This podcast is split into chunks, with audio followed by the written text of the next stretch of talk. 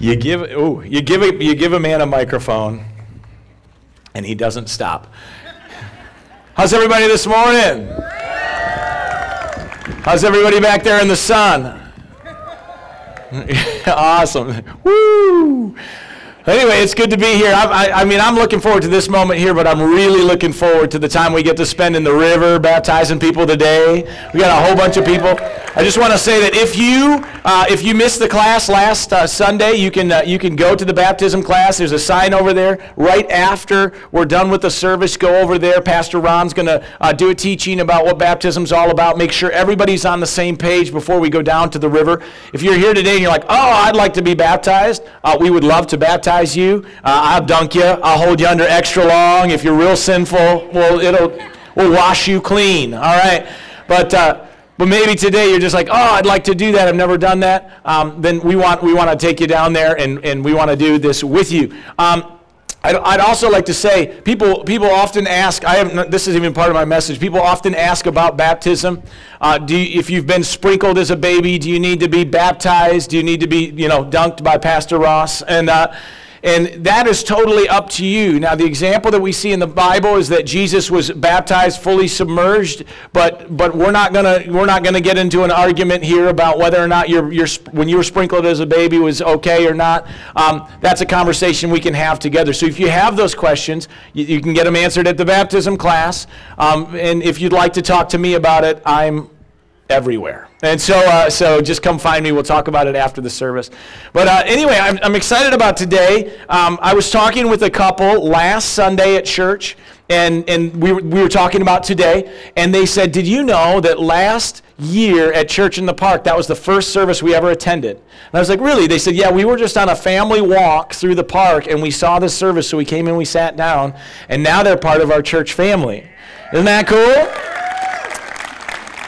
So if you are here for the first time, if, it is, if this is the first time you've ever uh, been to a service at Res Life, this is not what it's like every week. It's similar, but we don't sit on the grass.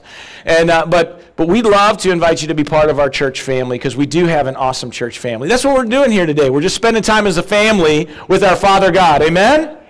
Amen. Amen. So, uh, so anyway, we're going to get into it today. I'm looking forward to it. Uh, so why don't we bow our heads, let's pray, and just get ready for uh, for what God has for us. Father, thank you so much for today. Thank you for each and every person that's here.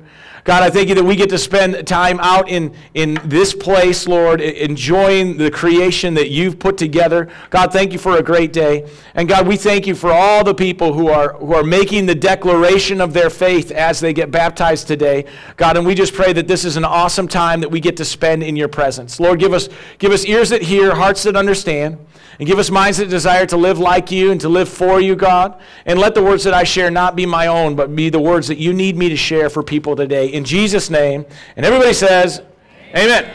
So, today I want to talk about why people are getting baptized. And maybe you already have this idea in your mind or whatever, but, but really I want to talk about what this all means. And maybe at the end of today you'll realize that you want to get baptized too. I don't know. We'll see. But uh, the people that are getting baptized today, they're doing this because they have decided to make Jesus Lord of their life. They've decided that they're going to be part of, of the family of God, and they're going to let their life be used by God. So this is something to get excited about. Amen? Amen. So uh, if you've never done that, you'll have an opportunity at the end of the service to do that today. But uh, but baptism is kind of symbolic of a transformation that happens on the inside of you. I've heard it said that it's an outward expression of an inward change. I've heard it said that we're buried with Christ, that or bur- you know buried with Christ, buried to this life. Uh, when we go under the water, when we come out of the water, we we kind of are living this new life that God has for us. And And all of that's good, but it's kind of weird to think about uh, about your life before Christ as being dead, isn't it? Like, like we're dead? What do you mean? I'm not dead. I'm alive. But but this is the concept that we read about in the Bible. This is the explanation that we get about our life before Jesus, is that even though we live, we're not really living. We're not really alive. And uh, I don't have to... Um, I don't have to say it in my own words. Actually, the Apostle Paul wrote this great explanation of it. And so I want to just take a minute to uh, to read what Paul said about this. So it's in Ephesians two, verse one. It says this. It says, as for you, you were dead. Everybody say dead. Dead. So the Bible says that you were dead, okay? As for you, you were dead in your transgressions or in your actions, the things that you did that were against the Lord. You were dead in your transgressions and sins, in which you used to live when you followed the ways of this world um, and of the ruler of the kingdom of the air, so the devil, the spirit who is now at work in those who are disobedient. So when you were living before Christ, you were actually dead because you were living for the devil. You were living for the world. Uh, verse three, it says, all of us also, so he's talking about all the believers at that point, all of us also lived among them at one time, gratifying the cra- cravings of our flesh and following its desires and thoughts. Like the rest, we were by nature deserving of wrath. Everybody say wrath. So in, in essence, or in, I guess an example or whatever, you your punishment or for your sins was attached to you. Because you had sinned, or because these people had sinned, because you sinned or lived in sin before you knew Jesus, your, the punishment of those sins was attached to your life. So uh, I'll use a great example. On Monday, I was at the Krispy Kreme store. How many people love that store? I wasn't there for myself, even though I ate donuts. Uh, our kid's birthday was on Monday, and so we went down to the Krispy Kreme store. Have you ever been there? Raise your hands if you've ever been there.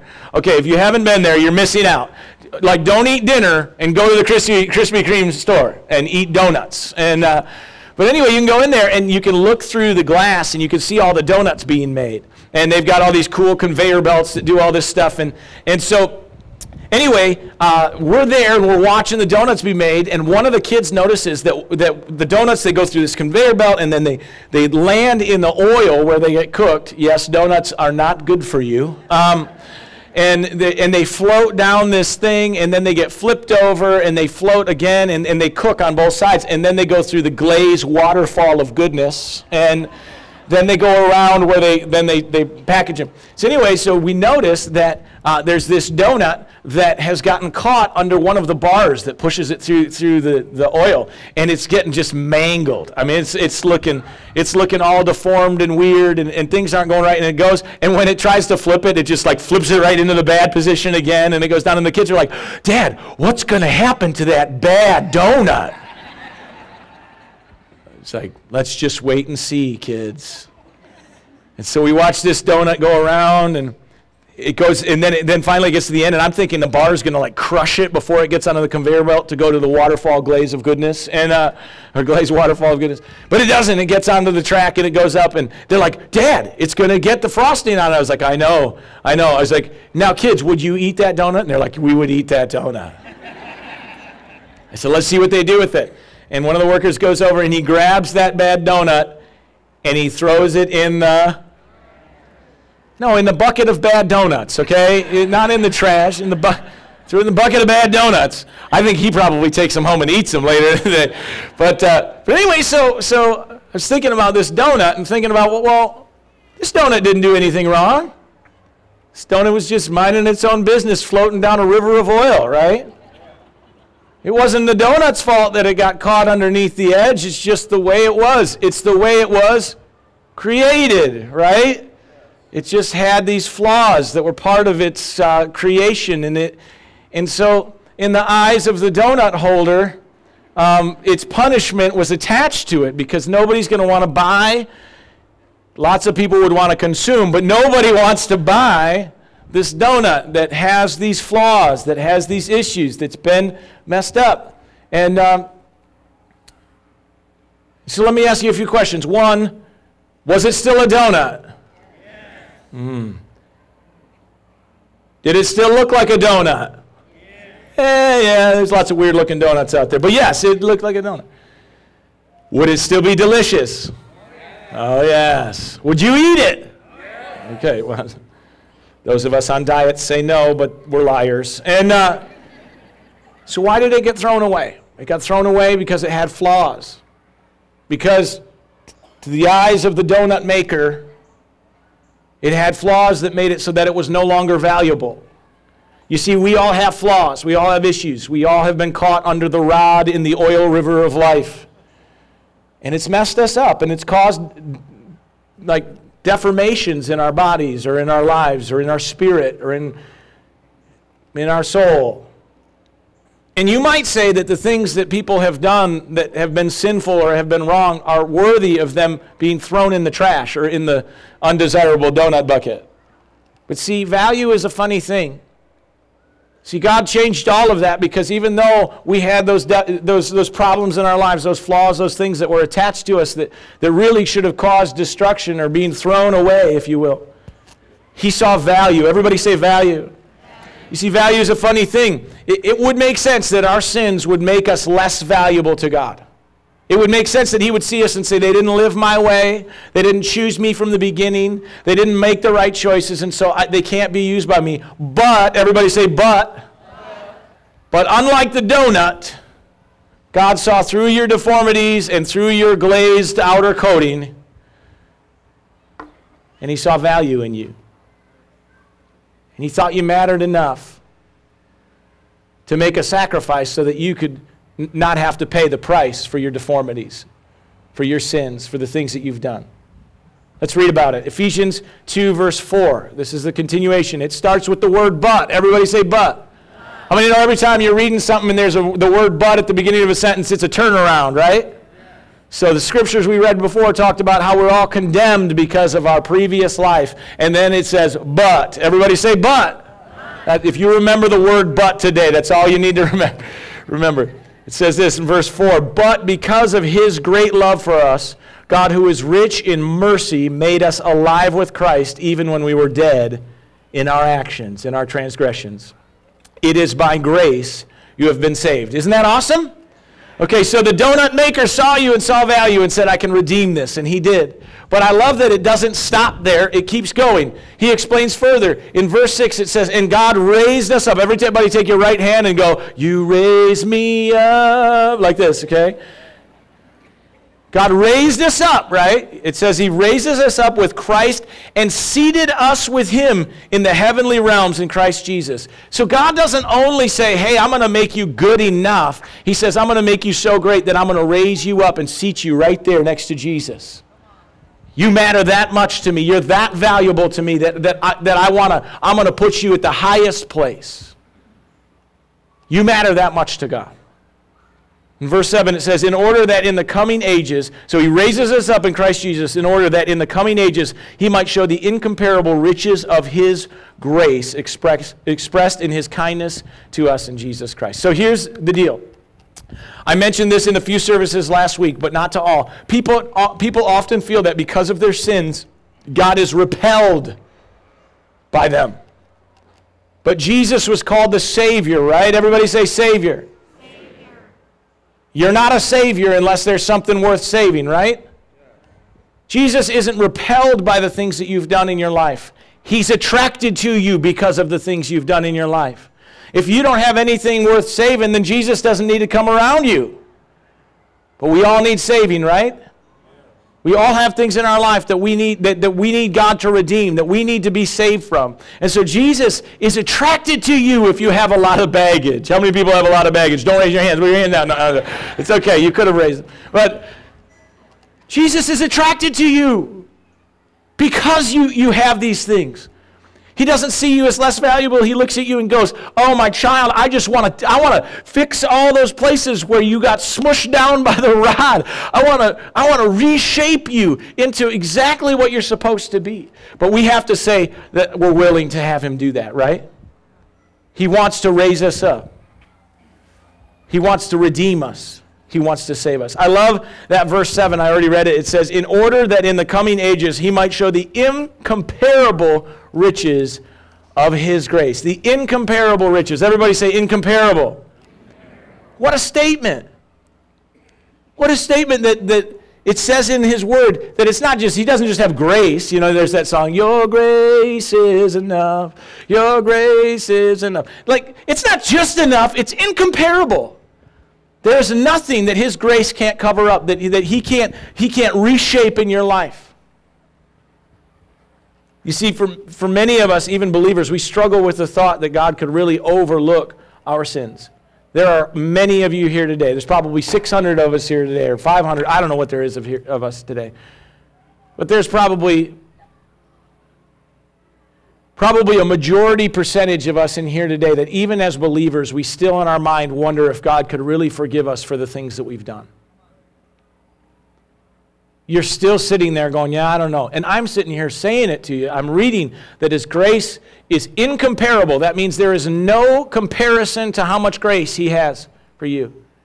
And we still question ourselves.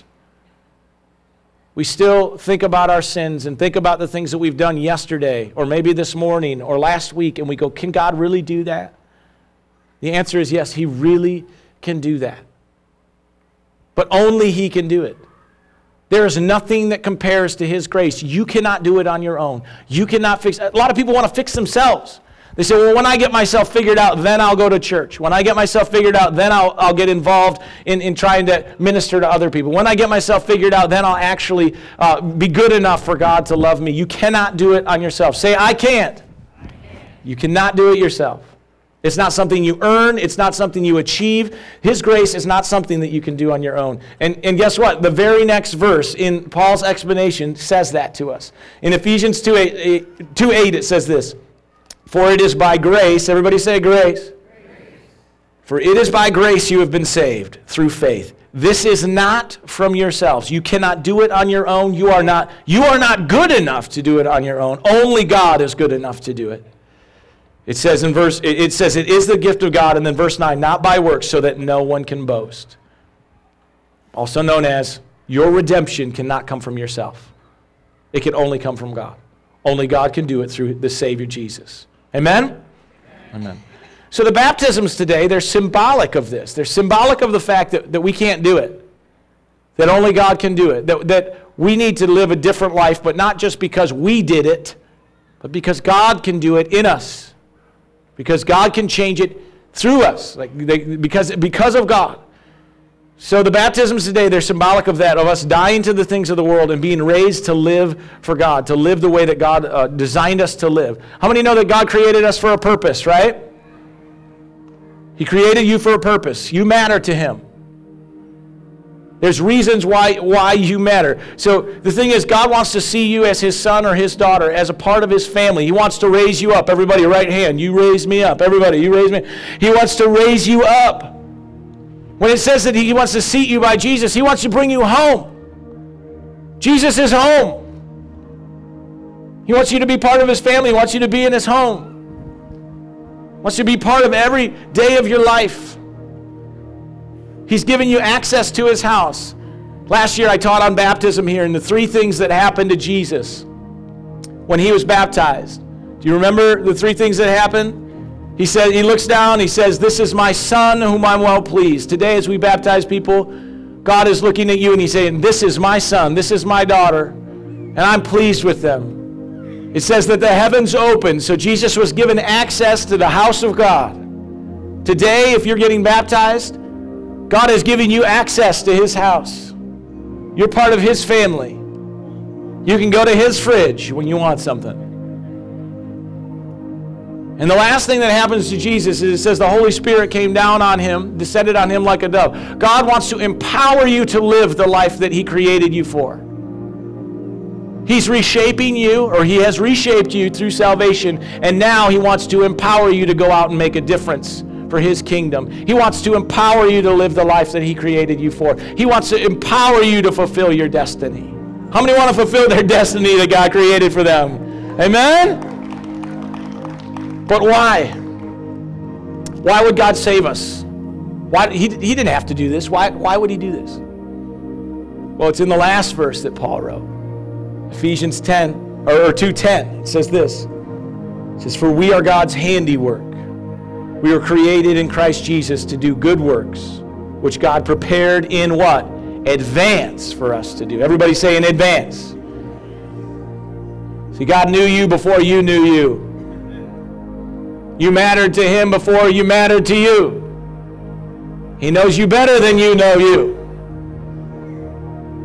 He's got greater desires than you have for you. He did this because He knew in the beginning He created you special, important, a child, a son, or a daughter of His who matters. You matter. God loves you, and He wants to see the best things happen in your life, the things that He prepared for you. So today, if you're getting baptized, this is you getting up out of the water going, I am a child of God. I am a child of God. Everybody say, I am a child of God. Why don't we bow our heads real quick? Father, we thank you that you know each one of our hearts, that you know each, each area of our lives where we struggle, you know each part of our life where we, we have victories. God, you know our insecurities. And God, you know where our self-esteem lies. You know our deformities, God. And I thank you that your grace is incomparable, God, that when you look down at us and you see the deformities in our life, you go, those aren't permanent. Those aren't condemning. That's not the end. I can reshape you. I can rebuild you. And I can help you to fulfill the destiny that you have. God, I thank you that that is the mindset, that is the heart that you have for each one of us. And so, God, today I pray that each one of us would grab onto that truth about our life, that we have a destiny, that we have a purpose, that we matter, and that you love us. And, God, I pray today as we baptize people that it is a celebration of epic proportions here and in heaven as people are raised to life through your incomparable grace. With everybody's eyes closed here today, if you're here, and you're one of those people who knows you've got deformities in your life. You've got areas of your life where you struggle, where you don't feel good enough, where you feel like God might look at you and go, oh, there's a problem there. If that's you and you're in that situation, I want you to know today that Jesus is being drawn to you. The Savior sees you, He loves you, and He wants to redeem you, reshape you, reform you, and move you towards the destiny that God has for your life. But today, all it takes is you making a choice to say, I want Jesus to be Lord of my life. Jesus came, He, he died on the cross, defeated the grave so that you don't have to go to the grave. He paid that price for you already. And He wants to see you redeemed. And so you have to make a choice today. If you'll make Jesus Lord, you can be redeemed and you can begin living the life that He has for you. And it's a process. It takes time. But immediately, in your soul, in your heart, you are redeemed and you are made whole today. If that's you, with everybody's eyes closed, you want to make Jesus Lord, just lift your hand up. Is there anybody that knows they want to make this change in their life today? Awesome. Awesome. I see hands all over the place. Awesome. We're going to pray a prayer today, and this is this is what the Bible t- says. It says this process is twofold. The first part is that you believe what we're talking about today, that Jesus did what He said He did, what the Bible talks about, that He is the Savior. And the second is that the way you live your life from now on speaks out that you are a child of God. The way you, you talk, the way you walk, your actions at, at work, at home, all of those places, that what comes out of you is the love of God. And you can do this today. You can begin this today. So we're going to say a prayer, and we're going to invite Jesus into, into our lives today. We're going to say it together as a family. But if you're saying it today, personally, this is you declaring that Jesus is Lord of your life and beginning this life with Him. So let's pray together. Say, Lord, thank you for loving me. Thank you for your incomparable grace. Thank you that you sent Jesus to pay the price for me when He died on the cross,